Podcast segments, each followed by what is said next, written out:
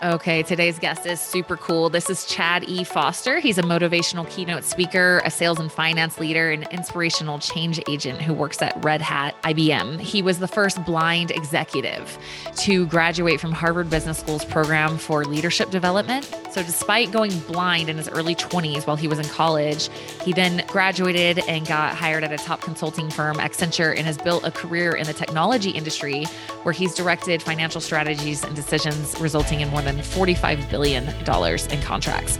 He now speaks to corporate audiences and professional athletes to help them develop resilience in the face of uncertainty. And he lives with his wife and two children in Atlanta, Georgia. So he also has a book called Blind Ambition, and he's talking about some of the points in that book. And it's just like I think you're gonna love Chad because his his approach to this path that he's been on has been so like he's almost he's just like no big deal. no, I just did what I had to do, and he shares the turning point because you know, obviously he had, had achieved a lot of business success. He wasn't really ever planning on uh, being a keynote speaker or anything like that, and so he shares a moment while he was at Harvard where he realized like he was feeling this pull to be able to do this, and it's just so cool to hear him talk about that path of going through something so hard. Like, can you imagine being in your early 20s?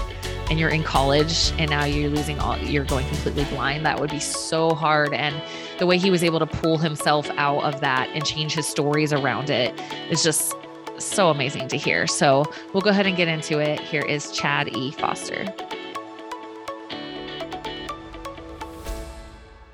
Before we jump into the show, I am extremely honored to share with you the sponsor of this podcast, and that is Rep Provisions. And I want to tell you a little bit about who they are, what they're about. They are a regenerative agriculture company. They are a ranch. I have been to the ranch myself.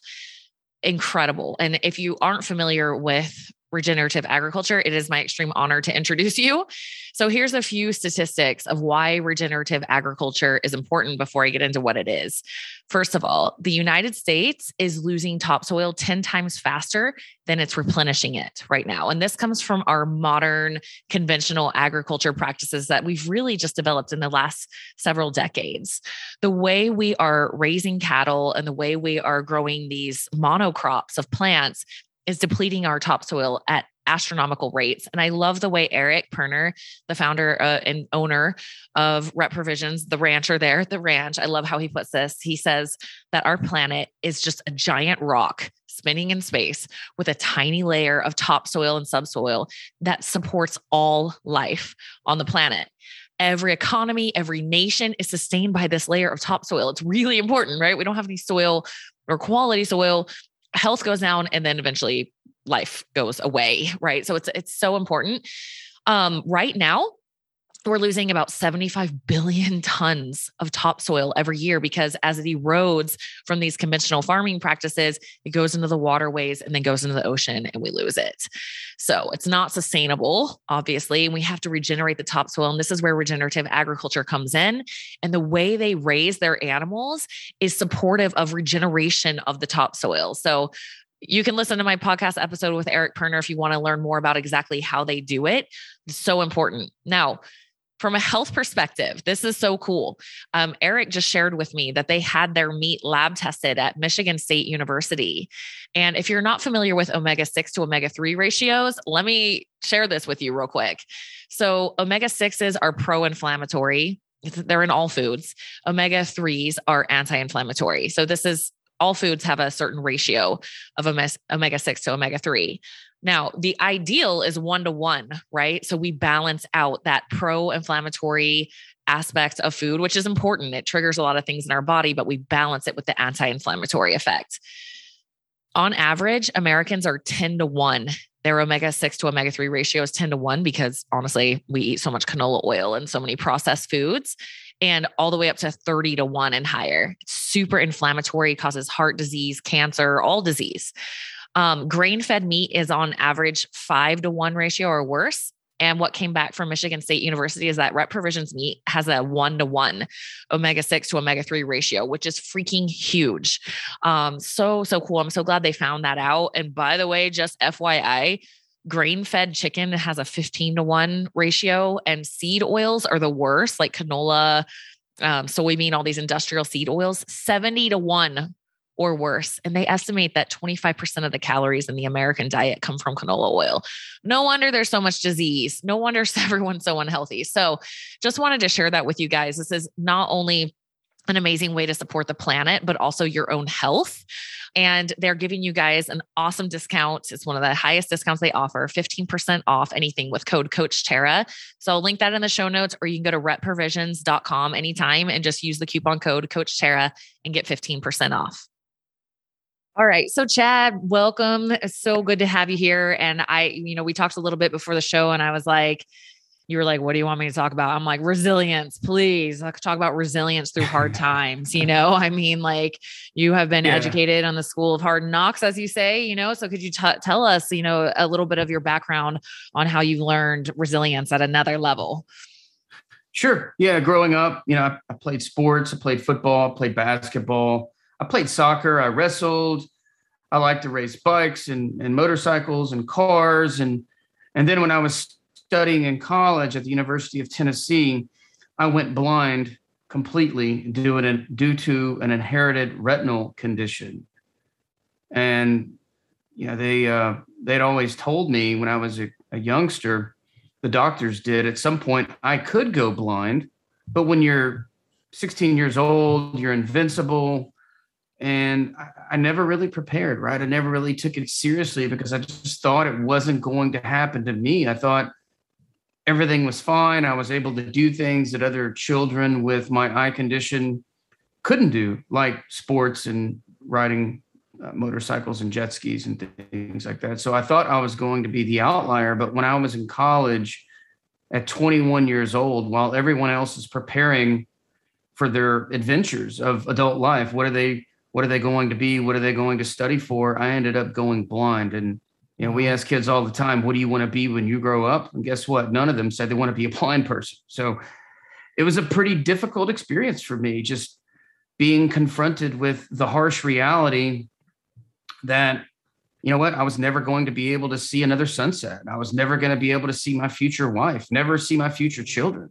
Mm. Everything that I had known up until that point and it, how I saw myself, my self image was all visual in nature Mm. But when you can't see yourself in the mirror, it's pretty hard to see yourself as a as a visual person. And so that was a difficult time because I, I was studying to go into the medical field because I wanted to help other people. But then after I went blind, I wasn't even sure if I could help myself. Wow.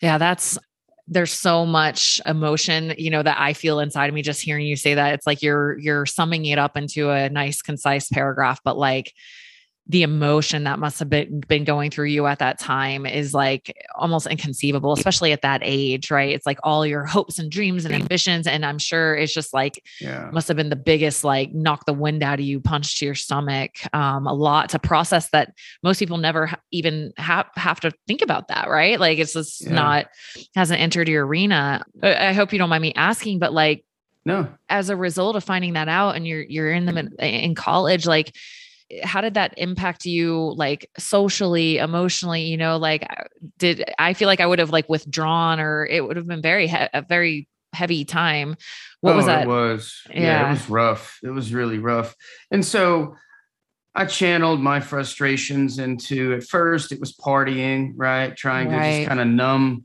the feelings of frustration. I was embarrassed about it. I was ashamed mm. of it. It was Dang. ashamed of the fact that I couldn't see as well as other people. I would wow. walk around on campus and sometimes I would bump into people because I wasn't able to see as well. And people would think, oh, is he is he drunk? Is he stoned? What's going wow. on? And in fact, I just I couldn't see that well. Wow. And it was a really, it was difficult socially for me. It was difficult emotionally for me, psychologically for me. Mm-hmm. And for a long, long time, you know, for months and months, I just I felt sorry for myself. Right. Um, and so I finally decided, you know what, um, I can keep feeling sorry for myself for the rest of my life. I'm 20 something years old. That means I'm going to be feeling sorry for about another 50 years. Mm. And that's a whole lot of sorry, right? I wasn't mm. ready for that. So I finally came to the realization that I can sit around and I can let this dominate my thinking for a long, long time and it can ruin my life, but I, am not going to get a do over in my life. Mm. Nobody gets a do over. So sometimes we don't like the cards that were dealt. What are we going to do? Well, in the game of life, you don't get a do over, right? This is it. It's the only one you've got. So you can sit around and find reasons to be unhappy, or you can choose a different path. And so, fortunately for me, I ended up finding a, a different path. Wow. And how did that, how did that start? You know, like where, where did you start on the, the process of choosing this different path. And for, for, before you answer that, I just have to say, like that right there, like what you highlighted of it's just it's a choice, you know. And yes, like many of us have faced tragedy or deep, deep, sad, hard times um and not to not to mitigate that now you know i think it's healthy to feel all the feelings and process and mourn or sure. grieve or all of those things yeah. Um, but you know, what is this like? This it's like, okay, I'm just gonna choose to get over it. You know, people are like, no, you know, like what did that process look like for you starting down that path? Well, I think you you break you, you bring up a, a really great point, and the normal reaction is poor me and yeah. oh my god you know why me is the question that everybody asks i asked that question countless times. Yeah. And I, I, just kept wondering, you know, why me? I felt like a victim. I'd been victimized by this eye condition. And, you know, for a long time, I allowed that to, to dominate. But I think the decision that we all have to come to in our lives is whenever something bad happens to us, it's normal to feel those emotions. Yeah. It's like when the tide comes in, right? The tide comes in, the tide goes out, waves come in, waves go out. That's kind of like emotions. How long are we going to allow the waves of emotion in our life control our happiness? Emotions are normal, they wax and they wane. Yeah.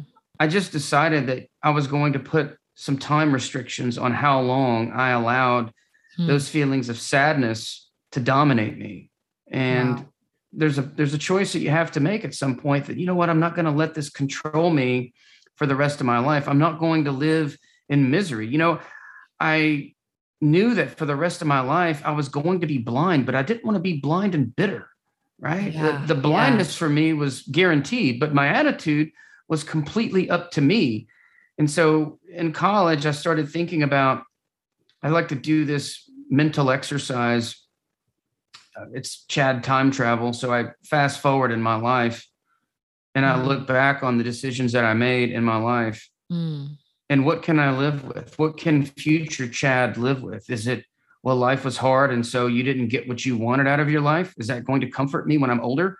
Probably not. And so is it, is it good for me to just say, well, I got a bad hand of cards that I was dealt and life's hard and life sucks? Or am I going to instead choose a different path because if we don't get what we want out of our lives who's the person that ultimately pays for that so we can all mm. find legitimate excuses but i really believe that excuses are for losers and i don't mean that in a harsh way i mean in just a matter of fact way i can sit around and i can find legitimate excuses to not get what i want out of my life we all can but if you find a legitimate excuse to fail how does that help you do yeah. you really want to find a legitimate excuse to fail? I don't. I want to find a, a, way to, to move through whatever obstacle I have because I know that at the end of my life, I have to be accountable for my life and my outcomes. I may not be responsible for all of my circumstances, but it's my life. I've got to own it. If nobody's going to own my life, you know, it, it has to be me, right? Who else is going to own my life for me? Who's going to own your life for you? Nobody. So, regardless of what circumstances you're dealt, and none of us are responsible for all of those circumstances, but you better be accountable for your life because nobody else is going to be. So well said. Yeah, it's there's um generally I find unfortunately it usually takes hitting a pretty hard low before a lot of us discover this that we are actually in charge of not only our lives but also our uh, our thoughts and that we can choose different thoughts and we can choose to mm-hmm. look at things from a different lens and have a different story about it. And I noticed on your on your website, right on your um, homepage, which is chadefoster.com, by the way, you guys. Um, and you can also get his book there. So just letting you guys know the blind ambition, if you're watching on YouTube behind him, um, you can find it there. But you, I love, I would, you know, I was getting ready for this interview and I saw that you wrote um, that on there. It says Chad uses his gift of going blind to teach and inspire us to thrive with change, create a more resilient leadership culture, and invite diversity to drive business innovation. And we haven't even gotten into your business side of things, which is really freaking amazing. Um, but the the the word choice of gift of going blind, wow, like what a, a different attitude than when you first found out. So, like, how how have you learned to see this as a gift? Well, I, I, often refer to it as the gift, the beautiful gift of blindness that came disguised in some really ugly wrapping paper. you know, because who wants to open that gift? Like, no. wow, you know, blindness. Thanks, I appreciate that. Can I can I get lottery ticket instead? Lottery yeah. ticket would be good, or yeah. you know, born into uh, maybe a wealthy family, or nope, didn't get that either. So it was I got blind. Okay, thanks, it's great. So uh, could be worse, but uh, it it it um I didn't think of it as a gift when it when it first happened, obviously. Yeah, and right. but what I've learned over the course of my life is that I'm actually a better person now because of my blindness and not in spite of it. Wow. I think I am more successful because I'm blind. Because after I went blind, well, before I went blind, things came easily to me, right? School came easily to me. I didn't have to work that hard to make good grades. Had a had a talent, you know, a great memory.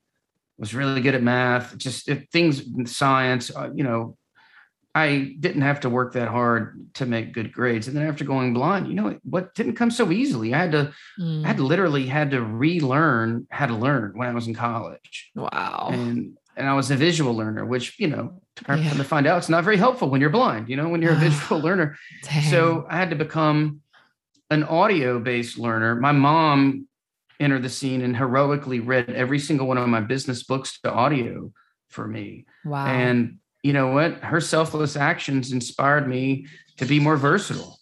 Wow. And I ended up, it turns out I was a better blind student than sighted student. I I made straight A's from that point forward. I made the wow.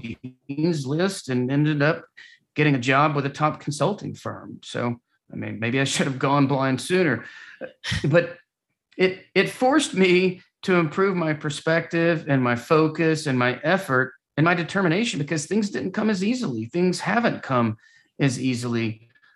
But I, I, will say that do we all want things to come easily right. in our lives? Because if things come easily to you, how much fulfillment and joy do you get out of those things? If someone just hands you something, say it's admission to a school, say it's a career promotion, say it's a it's a savings account with a certain amount of money in it. Right. If they hand you that versus you go out and you sweat and you bleed and you yeah. commit yourself for it, which one are you going to appreciate more? Exactly. And I learned that, you know, by my experiences going blind, having to work that much harder to get to where I'm at, I, I really appreciate it more. And I, I discovered that, and this was, yeah, like you mentioned the business side of things, just a quick thumbnail on that to give some context for when I discovered it. It was my gift uh, that, that um, all this occurred to me. So I was in the technology industry for some time and then i ended up i was working at a at a technology company and i was doing i've done everything from writing software to marketing to consulting and in this particular job i was a senior director for our pricing strategy and solutions group and so we ran and chased multi-billion dollar contracts that were sold to the us federal government and we had had a pretty good run, right? I brought in over $45 billion in contracts. And the company came to me and said, you know what, Chad, you've done a lot of good for us. What can we do for you? And for some crazy reason, I said, you know what, send me to Harvard. And for some crazier reason, they said, okay. So wow. They sent me to HBS. And so I go to Harvard Business School and I'm studying there. And the class that I'm in is called Authentic Leadership with Bill George, who's a senior fellow there at Harvard. And he's the chair and former chair and CEO of Medtronic, and phenomenal, phenomenal leader. And he's talking about how we can discover our true north. Hmm. And as he's talking about how you can mine moments in your life that presented you a significant amount of emotional, whether it's trauma or otherwise, things that really connected with you on a visceral level. Mm. And if you can take those those moments and then pivot those into an area where you've got talent and an opportunity to have professional success. So basically combining mm-hmm. these emotional moments where you can find your purpose and linking that to your profession and your talent, that's where you can get the most amount of meaning. And so as he's telling me, as he's teaching this, a lot of people in my class, fellow classmates are looking around trying to figure out, well, what's mine, what's mine, and they're thinking, and mine just smacked me in the face. It was so obvious to me, like, wow, you know, people had always told me that I'd inspired them when I was just trying to get to my next goal in life. I wasn't really doing anything mm. other than trying to get my next promotion, like the rest of us, right? Just All grinding right. like most of us do.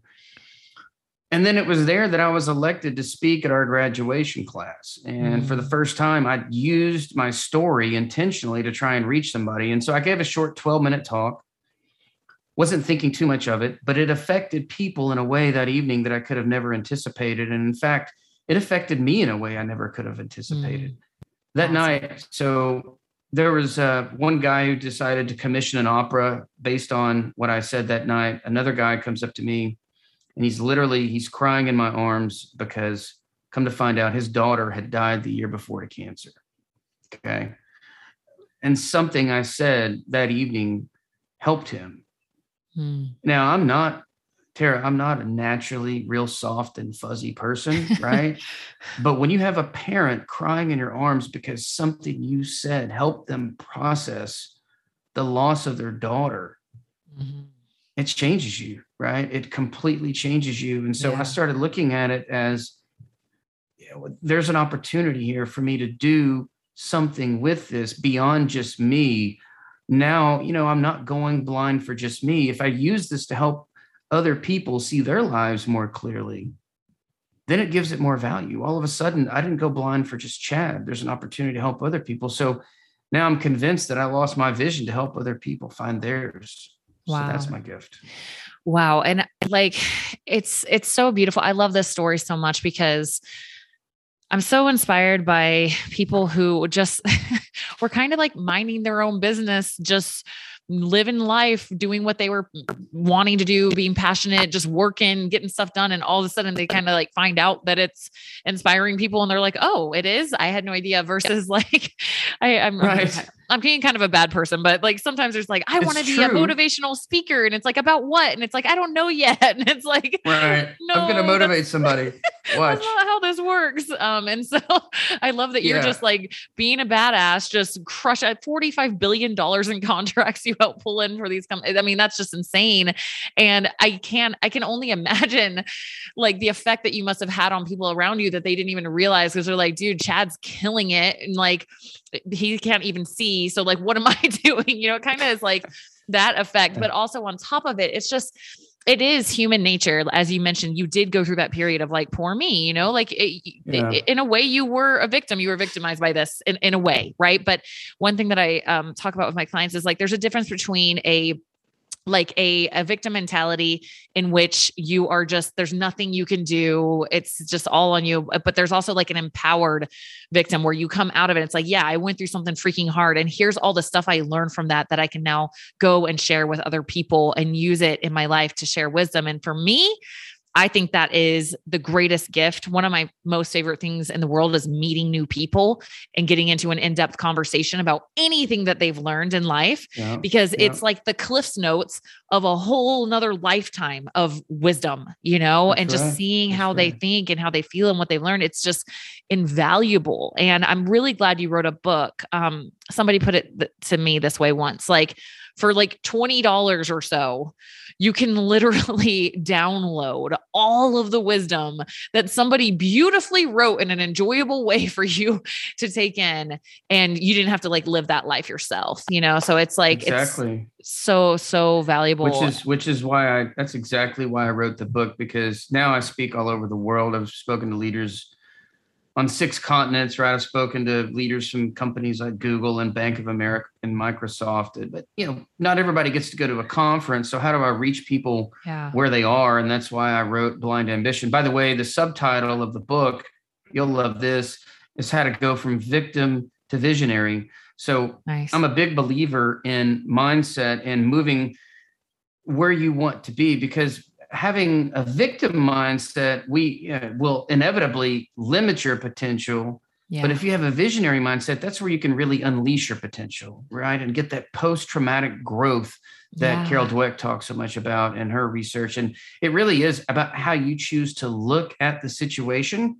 Yeah. And Nietzsche said if if we if we know the why, we're empowered to go through any how right? Mm-hmm. And so it's not mm-hmm. what happens to you, it's how you choose to attach meaning to those events. Yes. And the meaning you attach to those events far more significant than just the facts alone. I also love, I love that so much. Uh, Carol Dweck's book Mindset was one of my, like the first, eh, the introduction to my new life that I live now versus my old one where I was in victim mentality and didn't even know it, you know, and just not sure. living my true path. But I love the way you described um, the the moment where your your purpose comes in and it's like this visceral um it, it, to me that really describes like where vision is born too you know i think in that moment where mm-hmm. your professor was talking about um this basically post traumatic growth and having your true north and all of that it's um it's it's such a it's such a life changing moment. I've I've experienced a similar uh, path where mm-hmm. you are in your ultimate low and you're so down, and when you find purpose in it. I mean, it's it's it's it is like I I'm so grateful that happened. in yeah. a way, it, it changes your whole story about it so much, and I'm curious, um, because you were only like, you know, in your early 20s when this happened and now mm-hmm. you're you know you're teaching leaders all over the world about mindset you know what has your path been on mindset because it's i feel like it's been a, a, combination of just through the school of hard knocks but obviously i'm sure you've had some other resources that you've learned from so like if somebody's like okay dude give me what you got where do you start right. somebody else on this path of like finding purpose and meaning in their uh, post-traumatic growth as you refer to well so I think finding purpose and meaning. I think uh, Bill George's book is is an excellent book. Discover Your True North. It's not yeah. only a good read, but it's also a handbook, right? And there are exercises mm. that you can go through, and mm. it's something. It's it's a it's a it's a way to read and reflect, and really, it's all about self discovery. And so it, it involves mm. some journaling and ways to to really think about what were the moments in my life and what could connect with me on a mm. deeply emotional level and how might I learn how to pivot into this as a profession and and quite frankly you know to what you said earlier I was a bit it, if I'm being completely honest when my purpose occurred to me it scared the hell out of me mm. be, because I was doing pretty good. I'm sitting here. I built a career at Harvard. I'm sitting at Harvard, like, okay, yeah. I made it. I'm at Harvard. This is great. I've won all these contracts and doing pretty well professionally. And then all of a sudden, I was just struck with this stark realization wow. that I was going to have to be a beginner all over again. Like, wow, I went from, you know, being this really successful business strategist right. to, okay, uh, I've never given a talk before. I've never written a book before. I've never taught anybody yeah. anything. I was the guy who people would come up and go, "Hey, you're really inspiring." And I was I thought to myself like, "Hey, thanks. I like your shoes too." You know, it's not to not to discount it, but I, I didn't see myself like that. That wasn't how I saw myself. I was just I was hustling like the next person and yeah, yeah. I had some obstacles that were different. I, I had to relearn how to learn. I had to learn how to write code to engineer my own software without being able to see my computer screen just wow. to use my computer. So I built software that Oracle couldn't figure out how to do uh, for wow. one of their CRM systems so that blind people could use their software.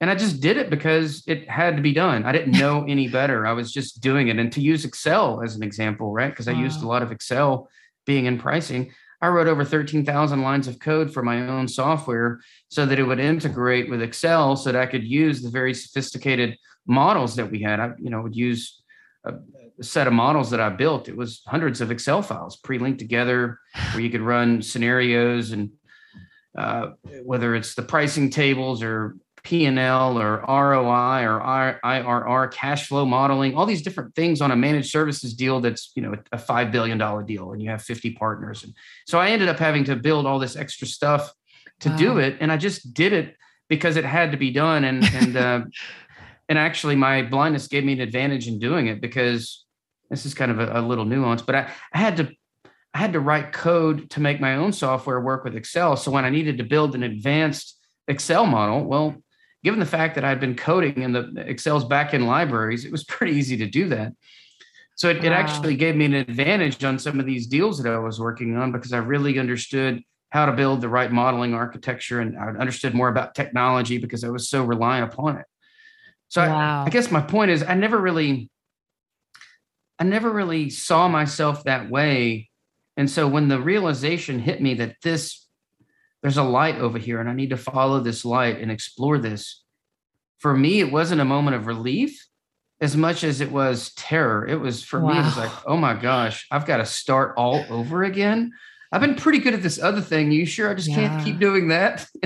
wow. Wow. Well, nothing to keep you young and and learning and growing, you know, and I, it's it's I love thank you for sharing that story because it's like you were going to be successful either way you know if you kept your eyesight or lost it you were going to be successful in what you were doing. And it's it's like it's beautiful in a way that like you were able to give the gift of like hey you know what? Guess what? Blind people can't actually do this stuff. And you were able to use the intelligence and the way your mind works um, to be able to like give that gift to other people you know something that would never never have dawned on you before. And i love your mentality of like i wasn't trying to like be a you know like a saint or something. I just needed it so i could do my job. Right. but it's it's a beautiful right. ripple effect of that you know um so so incredible it um, is. Um, so I'm curious when you go into work with businesses now, because now I mean you've been working with you've been consulting for a while and business strategy and all of this, but now it's a it's totally in a different realm, right? You're doing more of mm-hmm. mindset with businesses. Yeah. So yeah, what exactly. are some of the common, you know, um, I, I guess things that you're teaching businesses when you go in to speak to them now? Like what are people asking for in terms of helping their business from like a mindset uh, standpoint?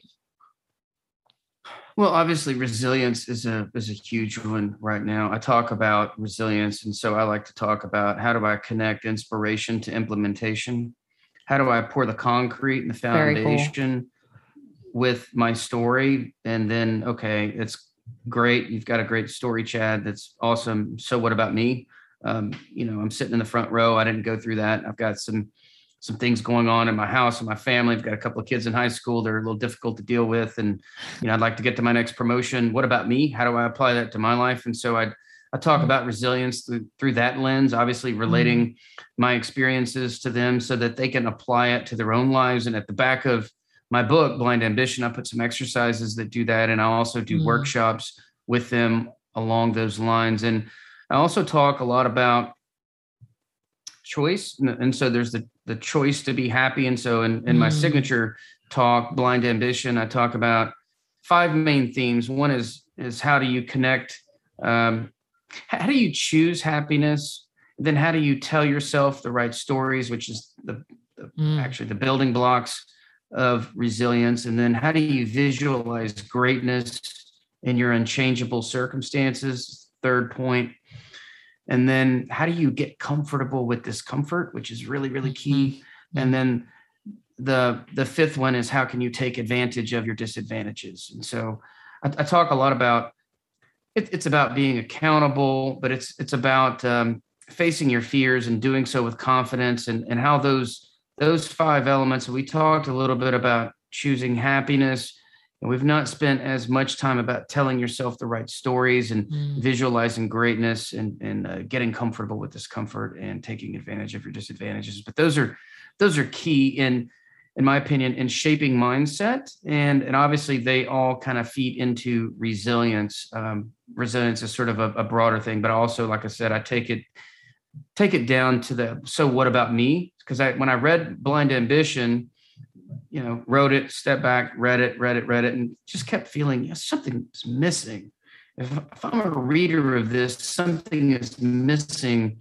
It's the hey, that was a good story and it was entertaining and I learned a lot, but so what? And now what? And mm-hmm. and that's where the exercises came from, and that's where the workshop came from. Wow. Wow. I, yeah, stories. Um, I've been working with a woman for the last three and a half years who facilitates the work of Byron Katie, which is basically working on your stories, the stories you have about things. Right. And so, yeah, if your story is you were a victim, then you're going to be feel disempowered and ripped off and mad and angry and unable to forgive and all of those things. Yeah. But if you can switch the story around, you're yeah. living in a completely different reality, a completely different energy, a completely different mind space that impacts your physical health, all of it. So that that's huge. Everything. But one thing, one the mm-hmm. the one thing that really stood out to me um, on your on your five parts there of the book is taking advantage of your disadvantages. You know, your other things you're saying are really resonate with me, but I'm like, wow, what do you mean by that? Could you elaborate on that one a little bit? Sure. I think every situation in our lives uh, can offer us certain advantages if we put it in the right context. And what I mean by that is, how can you take advantage of your disadvantages? I'll, I'll give you an example. I like to go snow skiing. And I started snow skiing hmm, about seven years ago. That's and amazing. That's amazing. I I, I, I didn't. Sorry to cut you off. I didn't tell you this when we good when we talked about me living in Utah before the show, but yeah. I can't, I'm scared to death of skiing. I, it's like, you want to see me shaking like a leaf. Yeah, it scares me. So I'm like, that is amazing. okay, please keep going. well, and the fear, and this is the advantage, the fear comes from what your eyes are telling you, right? That fear. Mm. And that's where I have an advantage. I am not wow. intimidated by what my eyes are telling me. I was skiing and I was in Aspen, mm. Colorado a couple of years ago and I was there with my lifelong friend and ski guide. He ski he guides me now when we go skiing. And I've been skiing for a few years, and, and by this time I had made such great progress. We just we we're going to do a double black. And so, for your listeners who aren't familiar with the double black, these are literally the steepest and most dangerous slopes. They're littered with really jagged rocks and narrow cliffs and oh uh, uh narrow passageways and, and, really big cliffs. So it's like there's death at every turn. and um, you know, sounds like it's a great place for a blind guy, right? I mean, what's what could possibly go wrong? So we're we're in we're in front of the warning sign. We're taking pictures. It's Cirque Headwall in Aspen, Colorado, Snowmass to be more specific, Cirque Headwall. And we take pictures there in front of the warning sign, and we're getting ready to release down the hill. And my friend Paul turns to me and goes, Man, Chad, you should be really thankful you can't see what's around us right now because it's absolutely terrifying. Oh my but gosh. You see, most people, when they're on the mountain, they are just staring wide eyed at that treacherous terrain. They're looking at it going, Oh my gosh, I can't do this. I can't do this. Whereas I'm not looking at any of that. I'm just right. focused on taking the next turn. And wow I often wonder how often does that happen in your life? How often is there this bold vision of greatness that inspires you to take action? But if you're focused on that big, scary goal that you've got for yourself, yeah. when it's time to execute, it can prevent you from taking action. And so you yeah. need this grand vision of greatness in your life. You want a grand vision of right. greatness so that you can be your best self.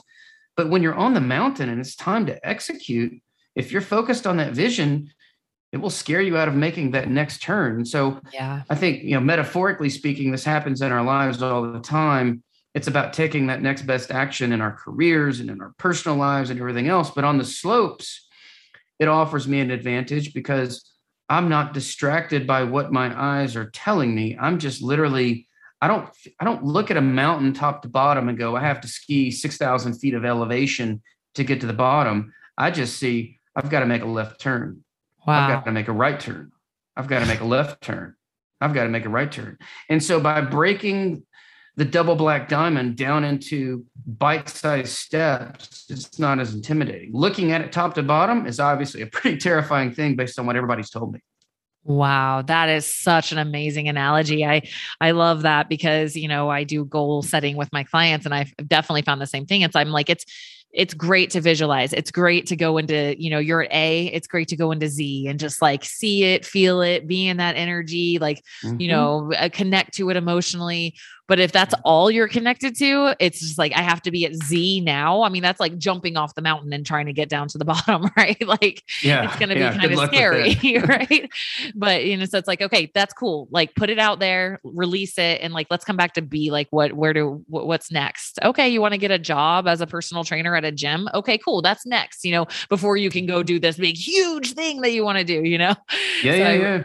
I, man, that's such a beautiful analogy of that. I can, I, I can feel that. I'm like, yeah, that's that's exactly what paralyzes me with the skiing. Is just like I can see the cliff coming, and I don't know how to stop, can, and it I scares me. You, you, you and I. Next time I'm in Utah, we'll go skiing, and I'll get you to put a blindfold on. that actually probably you're exactly right. It would it would I mean I'd be a little scared at first, but it probably would help me get past it.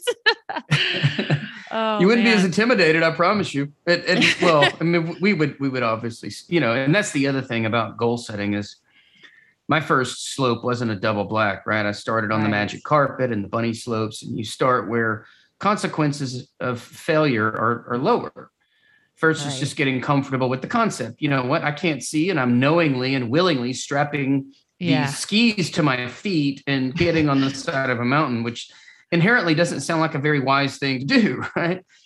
But you you start you start edging outside of your comfort zone and you notice your comfort zone start to expand, which quite frankly, I believe is one of the reasons I've been able to flourish despite my condition. I think I've lived my life. My entire life has been an experiment of living outside of my comfort zone.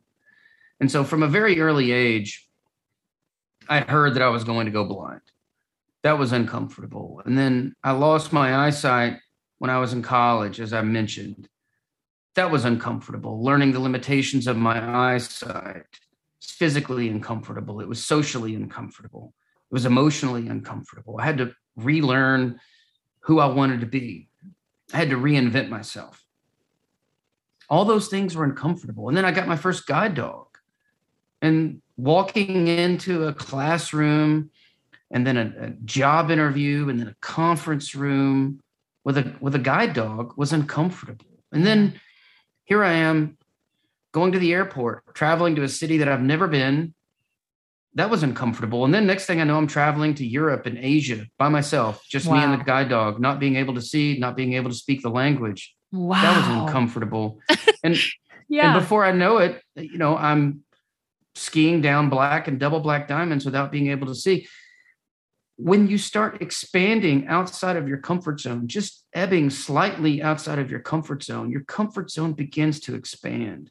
And when it does, you'll realize once you get comfortable with that feeling of discomfort, that's where growth takes place. Life begins outside of your comfort zone. If you're never getting outside of your comfort zone, then you're never growing. And who wants to live a life without growth? So I think my blindness forced me to get comfortable with discomfort.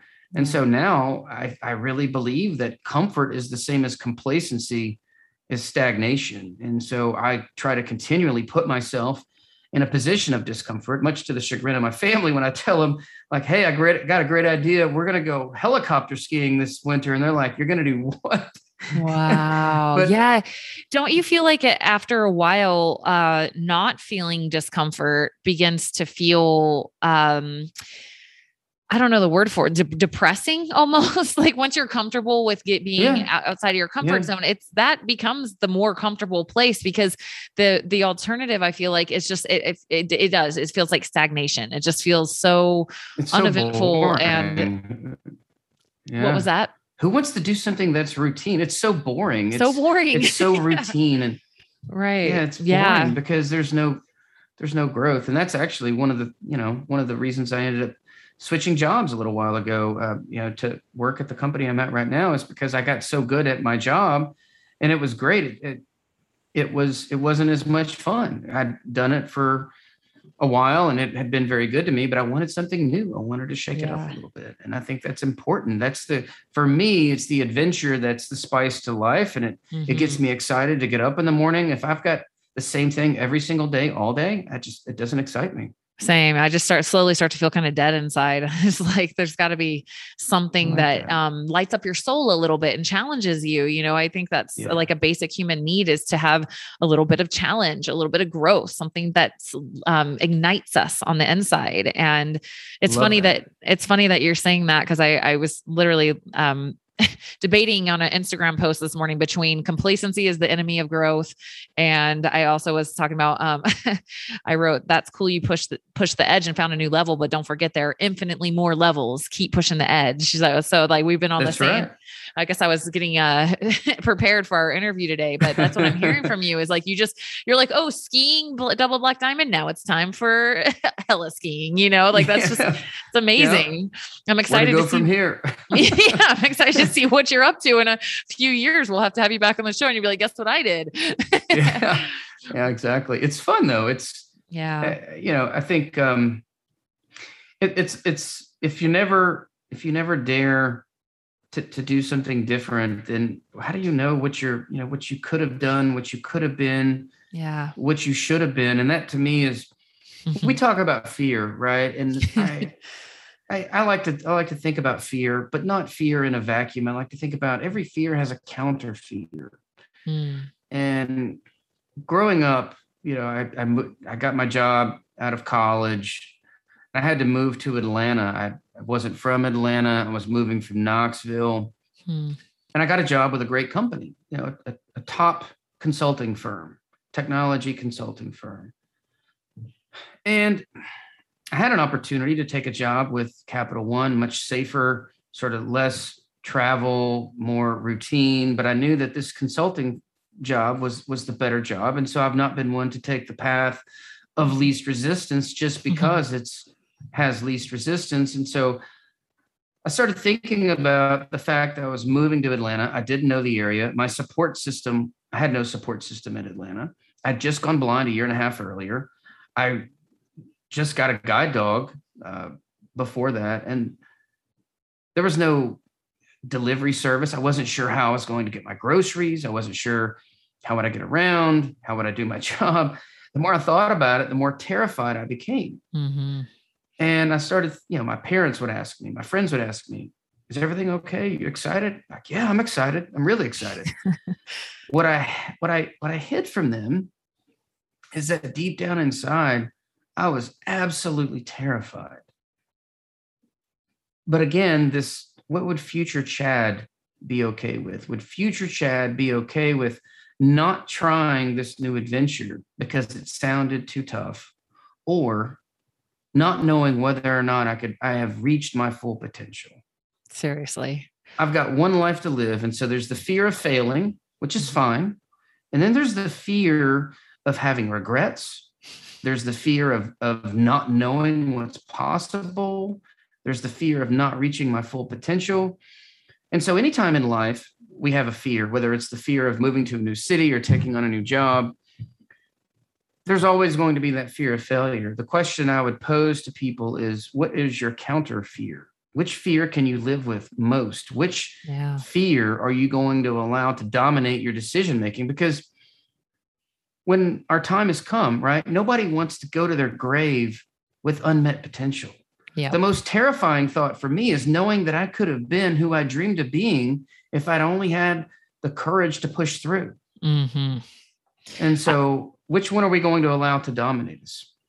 Yeah, I resonate with that completely. It's funny you say that because I ended up, I didn't post either of those on Instagram, but I went live this morning and I talked about one of my biggest fears is regret. And I think I learned that from marathon running. Um, you, you, you know, it's a long ways, 26 miles. And, you know, mile three, mile seven, mile 14, mile 18, 20. I mean, they're they're long. A mile's pretty yeah. long, you know. It's like you're out there for a yeah. while. Yeah. And it's like the ultimate mindset journey because that what would drive me the entire time was this thought of I would imagine myself laying on my couch watching a movie that night, eating everything I ever wanted to eat. and I would think, this is all going to be over soon. And I don't want to look back at mile three or mile four or mile 11 or mile 23 and be like, damn it, dude, you could have pushed further on that one. You could have, you, you knew you, you were just being complacent, right? You almost so, had it. yeah. So I, I just, the, for me, yeah, I do. I do have a fear of, of, of regret. Like I, I don't want that feeling ever of like, damn, I could have tried harder, you know? So thank you for, for saying that. I feel exactly the same way. It's, um, there's always going to be a fear like you're saying there's always going to be some sort of fear and i personally i don't believe in failure i i i only believe in growing so it's mm-hmm, like okay mm-hmm. well it didn't work out but you learned a lot of stuff right so how is that a failure you know that's how i see that's it right. so fa- yeah failure, it's not as binary as, as a lot of people want to make it out to be right yeah, you, it's an experience. You got an experience. You got wisdom. That's not failing. Mm-hmm. That's just w- the way you thought that was going to work didn't work. Cool. Now you know a bunch of stuff about what doesn't work, and you probably learned some other cool things about Maybe it too. Something so. different. Yeah. yeah. Try again. yeah. Well, Chad, thank you so so much for uh like finding your true north and like having that moment where you're like, oh, great, I have to do this. Thank you for doing it. So you can come share. That's literally story. how I felt when it happened. It was like, oh no, here we go. Because I wasn't really someone who was eager to get up in front of people and speak. You know, I yeah, I'd always been good at presenting when I was at in, at work and presenting deals, but presenting deals is different, as you know, than giving a, a keynote presentation or get, uh, conducting a workshop it's just it's a totally different thing. So it was definitely yeah. outside of outside of my comfort zone. But again i kept asking myself well if you really believe getting outside of your comfort zone is a good thing it's time to put up or shut up right? What are you going to do? It's awesome. So that's so awesome. I i love it. And i love that like you have this um very like mathematical strategic mind which is so helpful for teaching these kind of things too because you're like how you talked about how you'll go from um, having this like idea or vision and ac- actually implementing it into your life. Like that's kind of your special sauce is like actually getting the implementation and the strategy into your life, right? Which is just like, you know, with anything, you go to a therapy session. Okay, cool. You dug up a bunch of stuff. You don't integrate any of that. It's like, it's just like, just to make you feel like you did something, but you didn't actually, right. you know, like, and so right. that's, it's cool that, you know, your mind definitely is in that, uh, that way, that mode of operation of strategy implementation, which actually makes you a very effective writer, a very effective teacher, because people walk away and they actually have some things that they can start integrating into their life. So it's it's pretty cool um, to like translate that tech business strategy guy consultant over to consultant for mindset you know? So it's yeah it, yeah. Exactly well, it's like I always say, you know, dreams without actions are, are worthless, right? You've got to be able right. to take an action. If you can't identify the next action you're going to take, then what's the point of us having the conversation, right? It's, it's great to be inspired. It's great to be motivated. But if you're not going to do anything different tomorrow as a result of it, yep. Um, then it, it didn't hit the mark, right? You're going to have to change something. Yep. You're nicer than me. I'm like, everybody has a dream. You're not special. it's just it's just the difference in who actually does it or not. And if you're right. to keep talking about it for 20 years, I don't actually even want to hear about it anymore because it's making me depressed that you're not doing it. yeah. Well, exactly.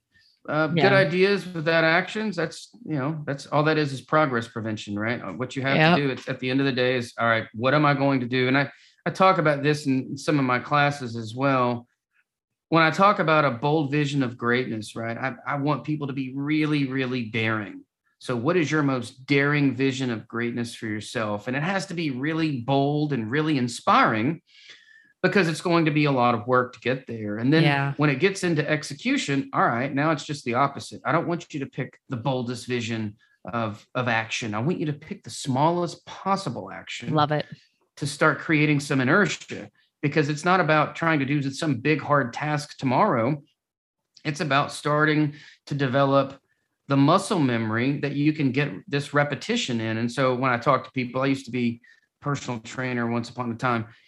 You know, it's it's uh and I use this metaphor to help out, but you know, I'm not asking people to go to the gym tomorrow and work out for 2 hours. I'm asking right. people, you know what, you don't even have to work out. Just go to the gym tomorrow for the next 2 weeks and sit there for 10 minutes. You didn't have to work out.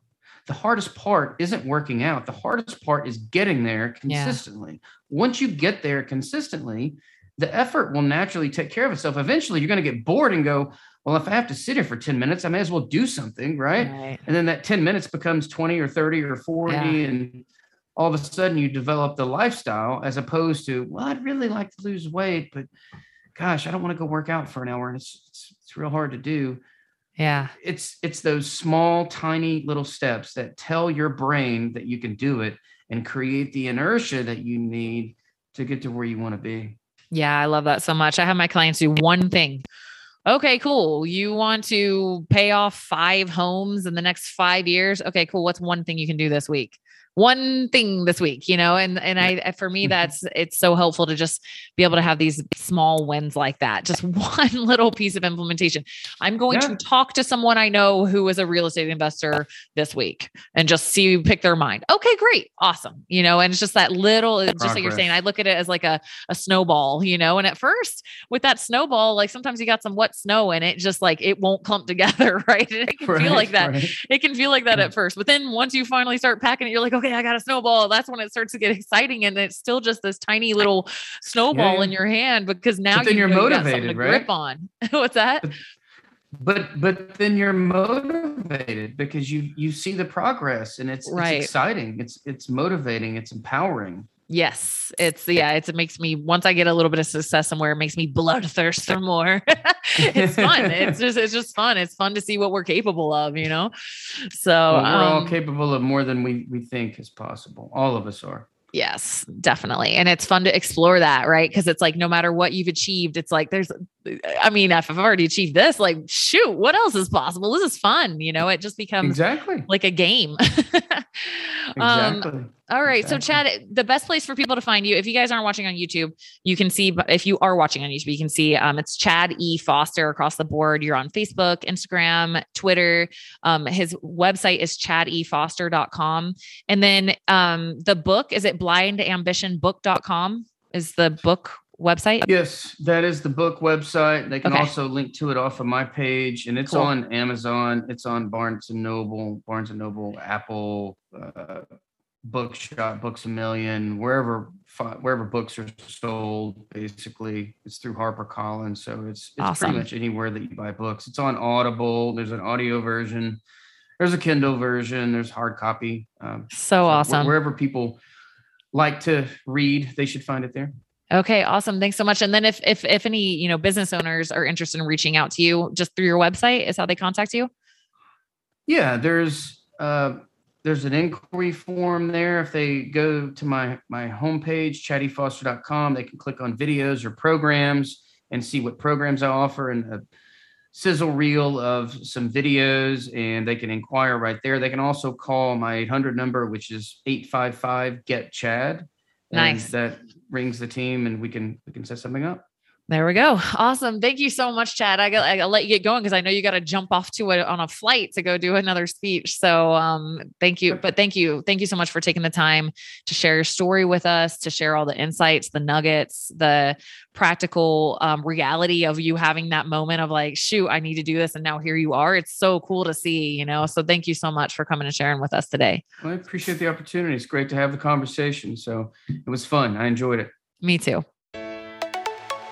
Hey, thank you so much for listening to this episode of the Inside Out Health Podcast. I hope this episode served as inspiration and something that you needed to hear in your life. If you have a friend or family member that you think would benefit from this episode, please share it with them. And also, please subscribe. I have so many more amazing guests coming. I have just been so gifted and honored to meet so many incredible health professionals in my career, and I cannot wait to share their messages with you guys. So please subscribe. And if you could be so kind as to rate my show, I would really appreciate it.